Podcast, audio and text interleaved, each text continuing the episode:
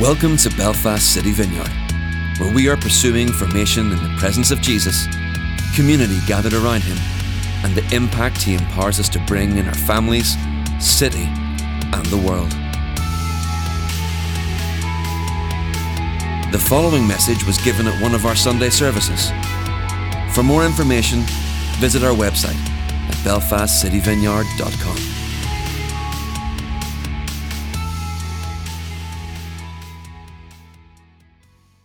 Well, welcome everybody. We are right at the beginning of our sermon series on the Gospel of Mark. My name's Andy. I'm part of the pastoral team here at BCV, and it's great to be with you. Last week I took some time and I talked about, well, what even is a gospel in order to kick off this sermon series to help us get ready for all that God has for us in the Gospel of Mark. So today I want to give an intro to Mark's Gospel. If you missed last week's talk on what is a gospel, it would be really helpful to you. You can grab it online from our website or the podcast. Um, we also s- sent out a whole lot of resources in our BCV weekly email to help us with studying the Bible and studying the Gospel of Mark. So we'll keep sending that out for the next couple weeks in the weekly email. But if you don't get that email, just email Andy at belfastcityvineyard.com. We would love to send those resources on to you and to connect you up with everything in the life of our church. Well, let's dive right into this introduction to the Gospel of Mark. Mark is the shortest of the four Gospels. It compresses things into a really fast pace narrative about the life, death, and resurrection of our Lord Jesus Christ. And if you spend time with Mark's Gospel and you read it through regularly, you quickly get the sense of urgency and intensity of it. It's one of those documents. Uh, or works that you read that just feels electric. There's, it's full of movement, it's full of journey, and everything seems to be happening right now, right now, right now. And for centuries, it was seen as kind of the lesser of the four Gospels, but that's changed a great deal now, as scholars believe that Mark was the first Gospel written. It's the earliest Gospel, and the other three owe an awful lot to Mark's pioneering work. Mark's gospel has lots of important themes that we'll come to in a minute, but its intensity, brevity, and clarity and relentless focus on Jesus and his suffering and death becomes like an outline of the basics of who Jesus is and what he did for us. And it's almost like a training manual or outline in some ways. New Testament scholar uh, Don Carson says this The structure of Mark helps the readers of the gospel understand the basic salvation events and prepares them to recite those events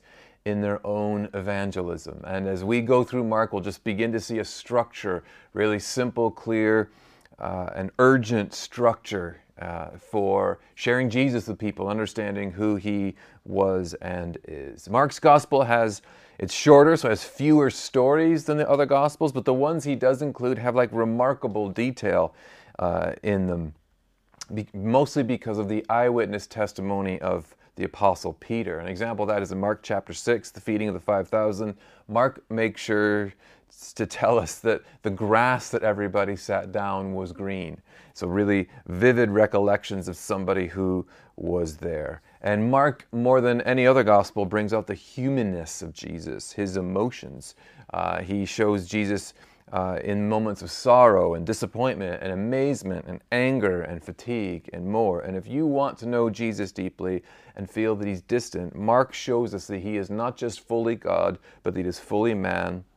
He feels and experiences things that you do.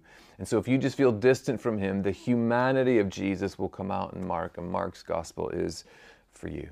So, who wrote this gospel? Who wrote it? Well, the best evidence is that Mark was written by someone called John Mark. Uh, and John Mark, if you know anything about the New Testament, he pops up uh, a few times in the New Testament. He was not one of the 12 apostles, he was from Jerusalem, and his mother was called Mary. He's a cousin of Barnabas, the encourager, who we meet in the book of Acts. And the early church uh, used his mother's house for a gathering place. And we know this from Acts chapter 12, verse 12. When this had dawned on him, he went to the house of Mary, the mother of John, also called Mark, where many people had gathered and were praying. And I just wanted to pause and just say, uh, mothers and fathers here, um, your kids being around the things of God, particularly in your home, is really, really important. Bringing them along to things, certainly like church and kids' ministry and stuff like that, but just having them around atmospheres and environments, certainly in the home, is really, really powerful. Because there's huge evidence that John Mark, son of Mary, was around these early church gatherings in the home as she opened her home for the for the apostles and the early church to gather and at some point he was led to faith by the apostle Peter. So if you're concerned about your kids following Jesus and getting the most uh, out of life with Him, think about this deeply. How can you use your home? How can you bring your children along? They're in the atmosphere of faith. Well, anyway, uh, we know that John Mark went on Paul's first missionary journey. We see this in Acts chapter 12, verse uh, 25. Uh, we know that he left them at Perga from Acts chapter 13. We know that Paul and Barnabas had a huge row over whether John Mark should go with them on the next uh, second missionary journey. We see this in Acts chapter 25. Uh, Barnabas wanted to take John, also called Mark, with them, but Paul did not think it was wise to take him because he had deserted them in Pamphylia and did not continue with them in the work. They had such a sharp disagreement that they parted company. Barnabas took Mark and sailed for Cyprus. But Paul chose Silas and left, commended by the believers to the grace of the Lord. He went through Syria and Cilicia, strengthening uh, the churches. So they actually parted company over this. But we know that it all gets worked out uh, because John Mark starts appearing in Paul's letters. And we see this in Colossians, where he mentions Mark, the cousin of Barnabas, and he speaks positively about him, and then also in Philemon and Second Timothy. Uh, John Mark turns up in Peter's first letter, uh, where Peter calls him my son. Uh, and Peter is really important. The church uh, historian Eusebius, who was writing in the early 300s AD, quotes somebody called Papias, who was a bishop in Asia Minor and writing around 110 AD. And Papias is important in the study of the early church uh, because he knew two disciples of the Apostle John, Aristion and John the Elder. And they passed a lot of things on to Papias. But one of the things they passed on to him and told him was this Mark became Peter's interpreter and wrote accurately all he remembered, though not in order whatsoever he remembered of the things said or done by Christ. For he had not heard the Lord, nor had followed him, but later on, as I said, followed Peter. So we know from Papias, who heard it from two disciples of John, and the Apostle John told them all this, that, that John Mark became Peter's interpreter uh, for when he would preach. Uh, and he was with him in Rome. He was like his right hand man, translator, because Peter was probably preaching in Aramaic and and then Mark would translate and things like that. Uh, Peter was then martyred in Rome in AD 64 under the Emperor Nero. And so, sometime just before Peter's death or just after it, John Mark wrote this gospel based off of the eyewitness testimony of Peter and a few others who were there and part of the events of Jesus' life. And after writing his gospel, Mark traveled preaching the gospel in regions of Italy including Venice, and he ended up in Alexandria in Egypt, where he was the first bishop there, and he was eventually martyred there in the late 60s AD.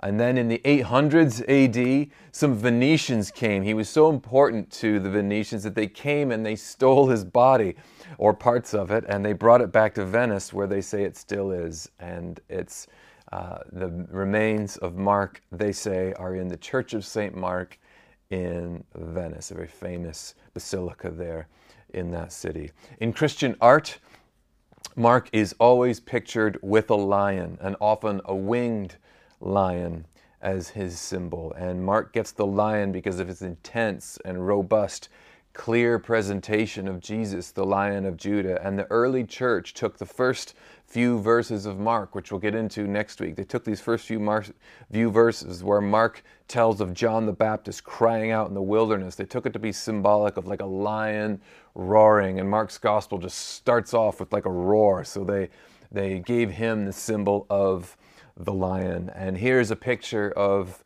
a statue of the man himself, St. Mark. This is atop the cathedral church of St. Mark in Venice, and you can see him there in all his glory, and below him is the golden winged lion. So, who was it written to? Well, it was written to Gentile, which just means non Jewish Christians in Rome. And again, that's where Peter was, and John Mark was with him, interpreting, translating uh, for him, helping him. But we can, so we, we know that's where he was, and that's probably who he wrote it to. Uh, but we also can tell from how he writes and what's actually in the gospel that his audience was non Jewish. He explains Jewish customs uh, that Gentiles wouldn't know. Uh, he translates the Aramaic and Hebrew phrases into Greek for them. So that tells us like he's writing to people who don't know Jewish customs or, or la- the language. And then he includes a lot of what Bible scholars call Latinisms, where basically he translates Latin words into Greek characters, and he's uh, that's the Roman influence there. And so you can you can tell an awful lot, and scholars can tell an awful lot about these documents just from studying them and reading them and comparing them. And it's such a fascinating and interesting world to be a part of. Uh, so that's who it was written to. Well, why was it written? Well, one of the reasons it was written was to preserve eyewitness testimony, to help teach people about Jesus. You know, uh, even in our world today, like everything important is written down.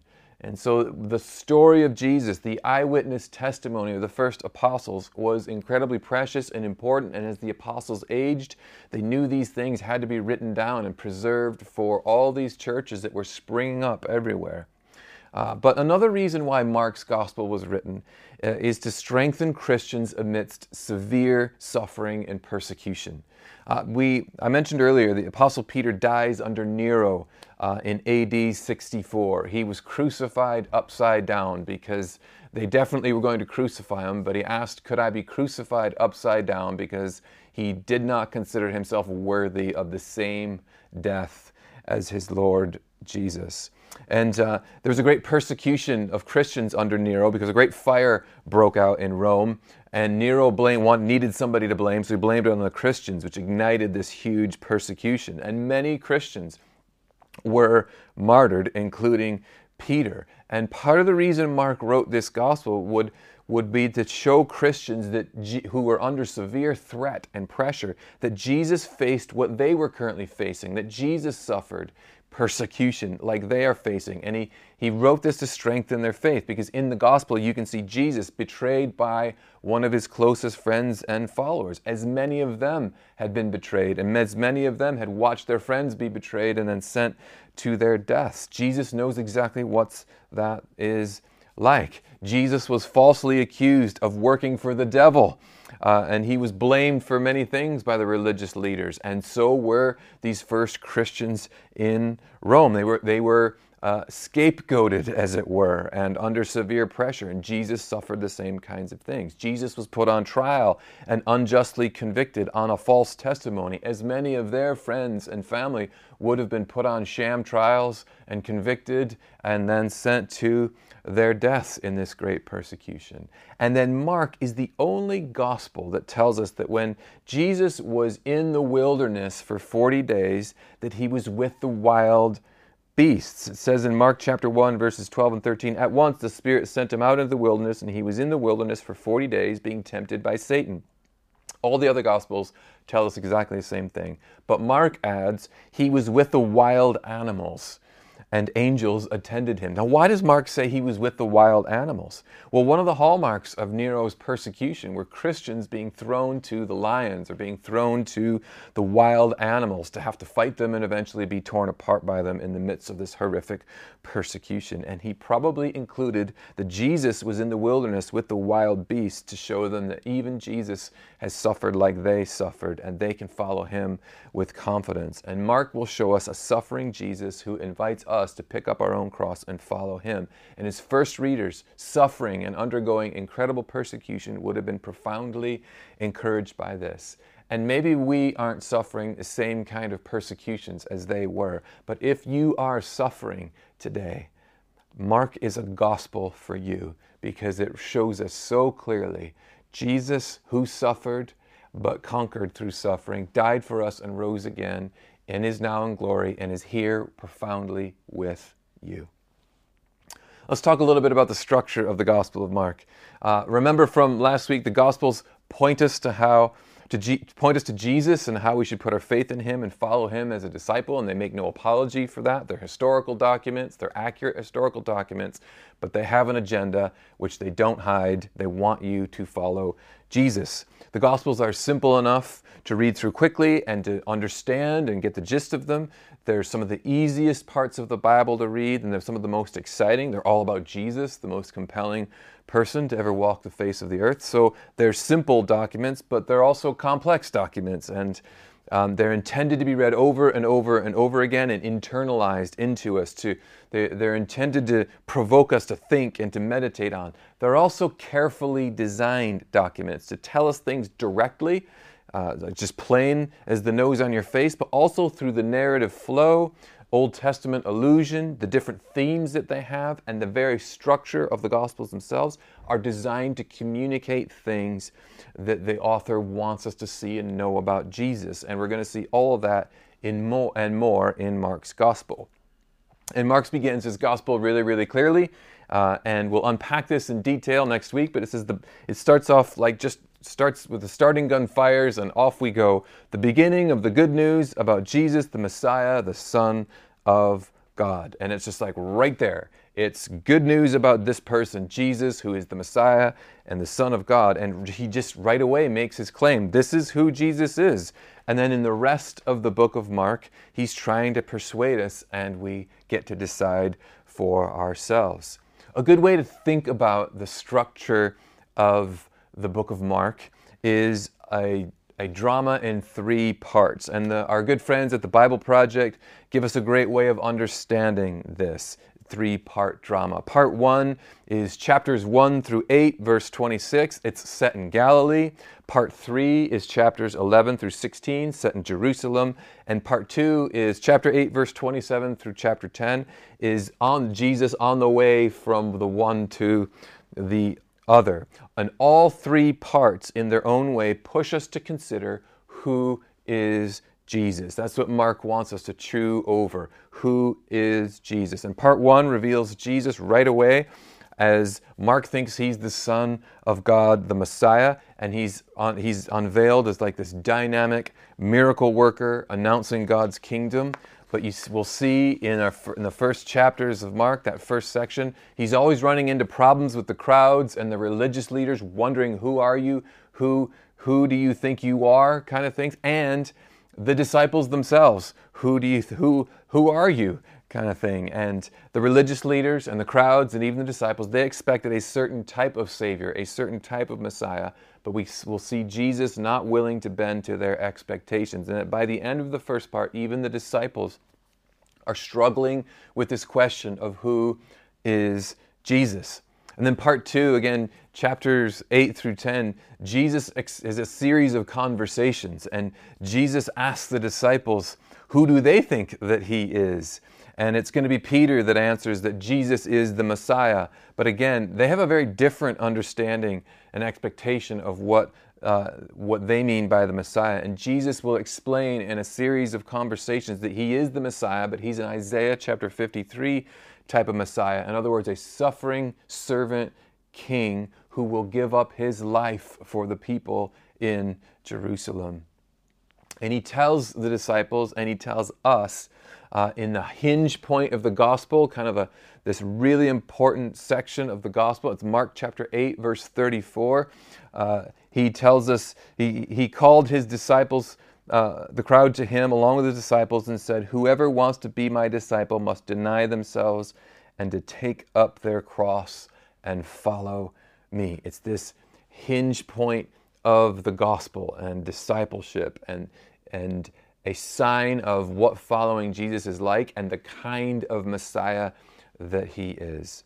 But even with the predictions of his death, they don't get it, they don't understand it. Uh, in this second section, we have the transfiguration where Jesus goes up on a mountain with three disciples and they see him in his glory and with two Old Testament saints there with him.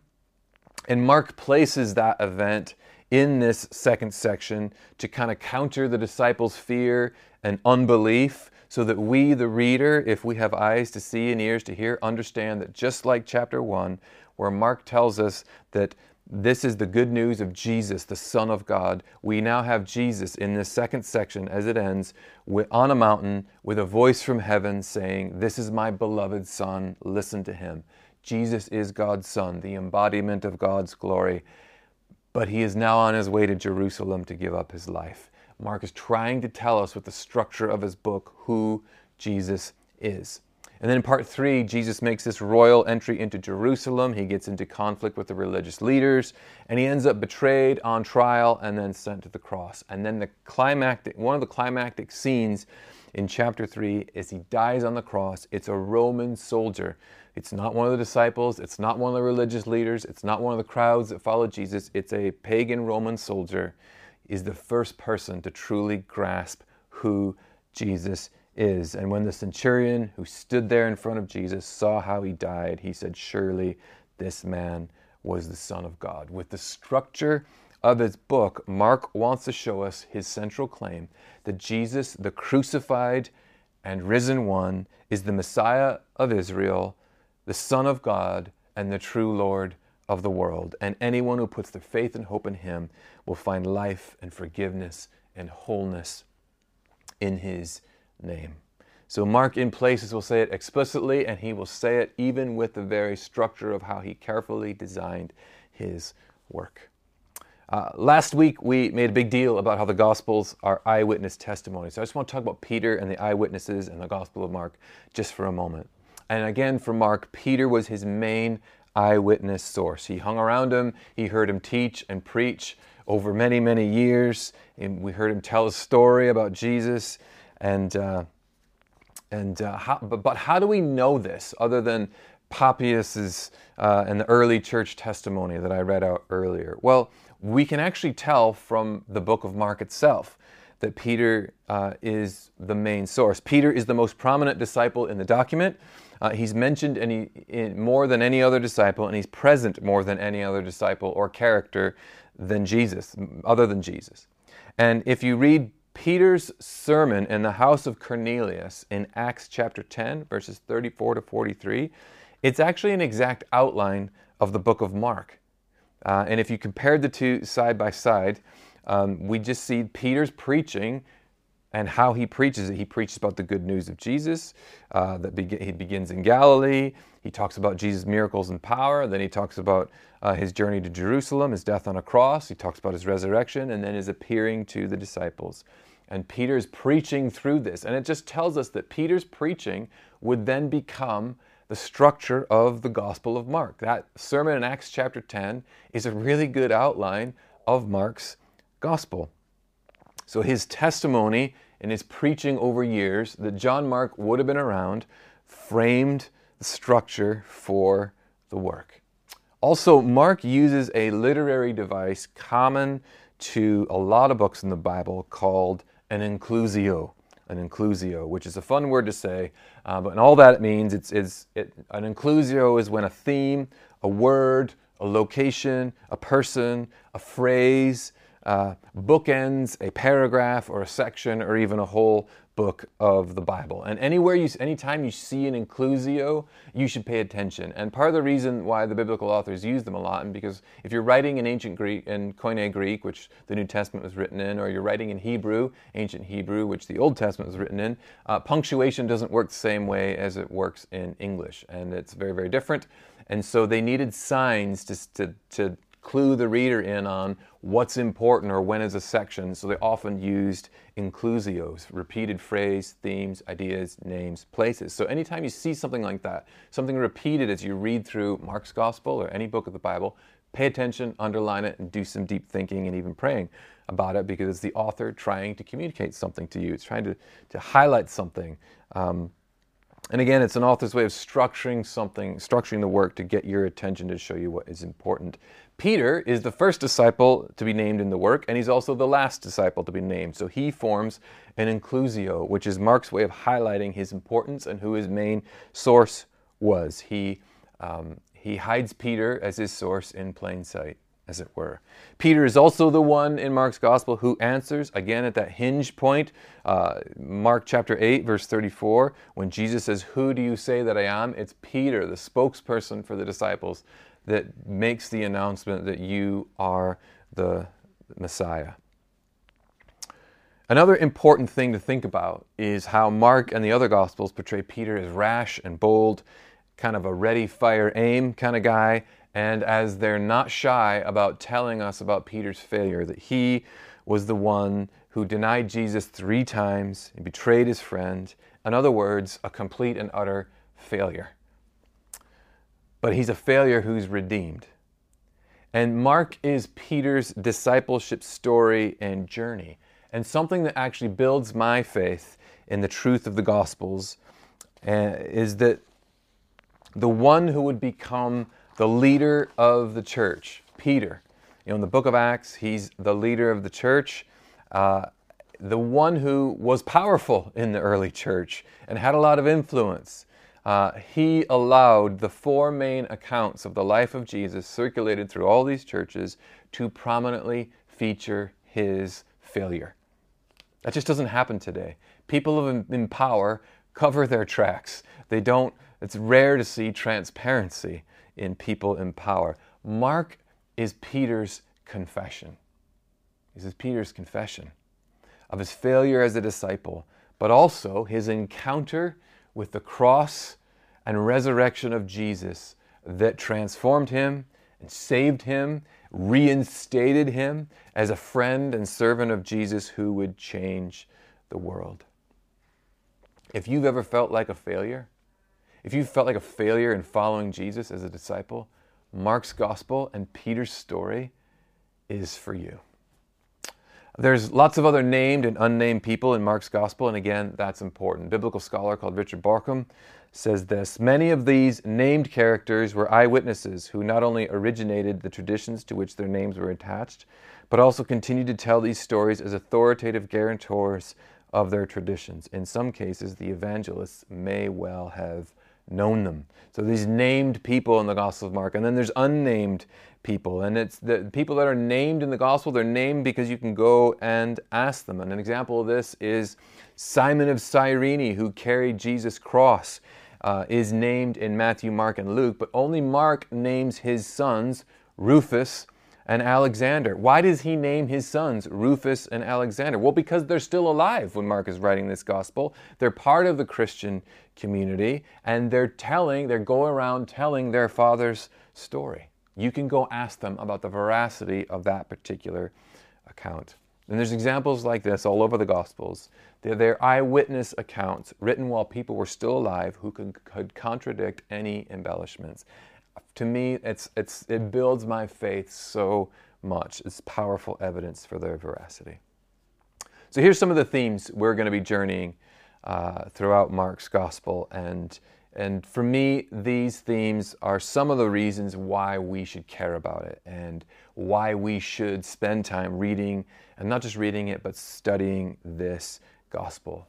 One theme is the, well, who is Jesus? And we've already talked a bit about it. Uh, Mark, you'll see him having Jesus tell people who have an encounter with him to keep who he is a secret. They maybe get a miracle or he, he delivers them of a, of a, of a dark spirit and he tells them not don't tell anyone who i am. It's, it's this big secret thing. And that's partly uh, jesus did that partly to protect himself from the expectations of the crowds. Uh, but james edwards a, a biblical scholar makes the point that it's only at the cross that we understand who jesus is only at the cross can jesus be rightly known not simply as a great moral teacher or as the most no, noble person who ever lived nor only as a miracle worker at the cross, Jesus is revealed as the suffering Son of God, whose rejection, suffering, and death reveal the triumph of God. There's this thing in Mark where it's so intense and fast paced, and it's like Jesus is racing towards Jerusalem to get to the cross. And it, he's also telling people to be silent and, and don't tell people who I am, keep this a secret. And I think uh, James Edwards is right. It's only at the cross that we understand who Jesus is, what he did, what he did for us, who he is now, and how we know him. And that's one of the reasons why Mark is like, I'm on my way to the cross, and it's intense. And so if you are wrestling with who is Jesus, then Mark's gospel is for you, and you should care about it and read it. Uh, another theme is journey. Uh, Jesus is always on the move in Mark. He's always going from one place or another. He's on a journey, and he's on, of course, he's on his way to journey towards Jerusalem, but there's journeys within journeys. He's always on the move, and the disciples are struggling to keep up. And we are all on a journey of faith. We are all starting somewhere. Some of us are long in faith and uh, and really, really well established. That others of us are just on the other end of that and exploring who is Jesus and do I want to follow him. And no matter where you are on your faith journey, the Gospel of Mark is for you because there's going to be time to reflect on your journey with Jesus. Do I want to go on a further journey with Jesus? Where am I in my journey with Jesus? And to consider that on my journey through this life, Jesus, if I invite him in, will be profoundly with me. Another reason to care about it and to think about it and to read it and to reflect on it is the theme of the kingdom of God. Mark's gospel shows us Jesus preaching about and inviting people to come into the kingdom of God and to do that through him by putting our faith in him. It's a huge theme in the vineyard. It's the lens that we view Scripture through and, and life through, and it's, it forms an important part of that. We'll be teaching and preaching about it, and we get to explore it afresh, which is really, really exciting. Uh, but there is a way of life a, a, that we can enter into right now. We can follow the way of Jesus and his kingdom, and we can now begin to and learn to live under the rule and reign, the gracious, loving, kind rule and reign of Jesus. We can live in deep friendship with him, the King of the kingdom of God. And Mark's gospel is going to help us talk about that. It's going to help us embrace that. And my testimony is there's no safer, more exciting place to be than in Jesus' kingdom.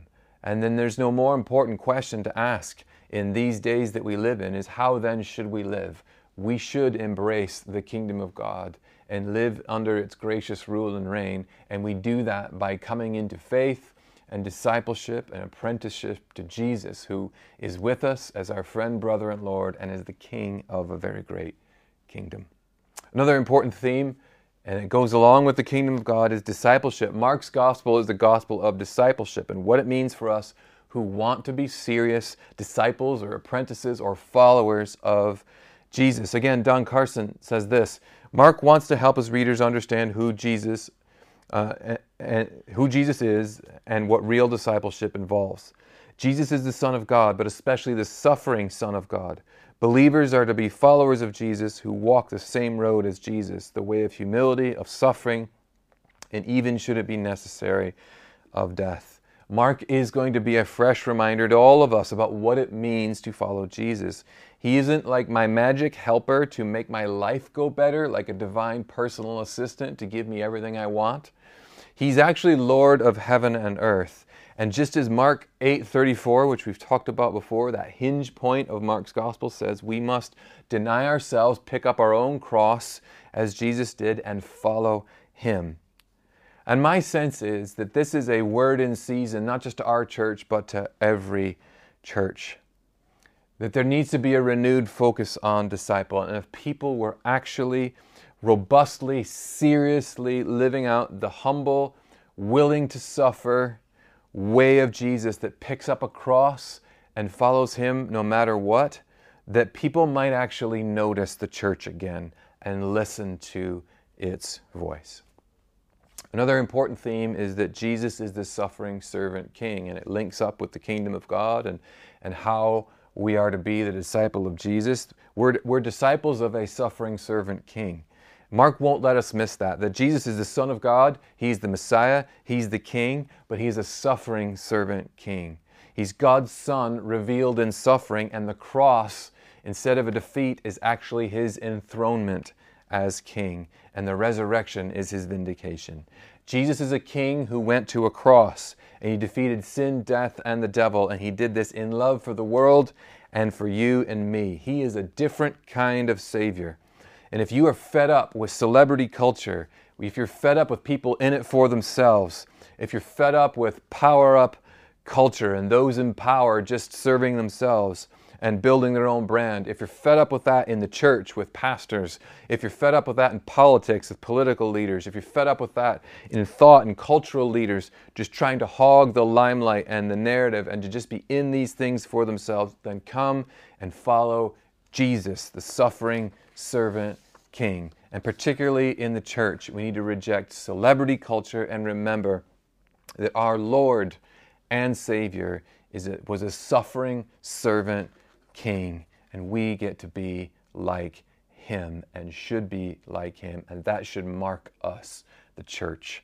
And we will, if we can do that, stand out in culture. We will uh, have a voice again if we authentically follow Jesus. I believe the world wants Jesus. I believe the world wants to follow Jesus. I believe the world is drawn to those who suffer with dignity and lead with humility. And Jesus does both of those things. And he also leads in great power. And when we walk the same road as he walked, when we carry our own cross, and we're willing to serve and we're willing even to suffer, the world will notice what we have and they will want Jesus because they will see real communities like ours making him plausible. So if you suffer today, be encouraged. You serve a suffering servant king who will vindicate you and who will lift you up. And Mark's gospel has something to say to you. As I mentioned before, the theme of discipleship failure, it's all over Mark. And uh, all the disciples, and not just Peter, repeatedly fail. And if you've ever failed as a disciple, which is all of us, but if you've ever failed, uh, Mark is for you. Uh, in Peter's story, there's this journey of failure, redemption, healing, hope, and then even leadership.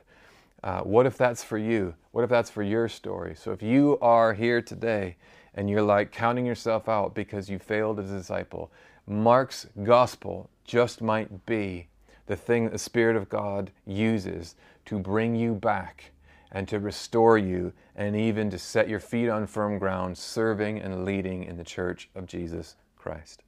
All these are great things we're going to see in Mark and are great reasons to invest in this gospel. And the times that we live in are chaotic and they're unpredictable, and we are under pressure, which means we need a gospel like Mark and we need a Savior. And the disciples and the crowds and the religious leaders in Mark, they all want a Savior, but they want one that fits with their own understanding uh, of what that is, and they want one that will do their own bidding. Well, we also want that. We want a Savior, and we want to make Him into our own image who will do our bidding, don't we? Well, Mark isn't going to let us do that. And He offers us something better, something far better and more powerful. He offers us the risen Jesus, the suffering Son of God, who dies for us and leads us and saves us from our sin, saves us from death and from ourselves and from our weakness and from our too small dreams. So let's take Mark in this season seriously. Let's take Jesus seriously and allow the Spirit of God to change us, challenge us, free us, bless us, teach us, and use us as we study and take this powerful gospel of Mark really, really seriously. Amen. Thanks for listening to this message. For all the latest information about what's happening in the life of our church, or if you have any questions or comments, head over to belfastcityvineyard.com.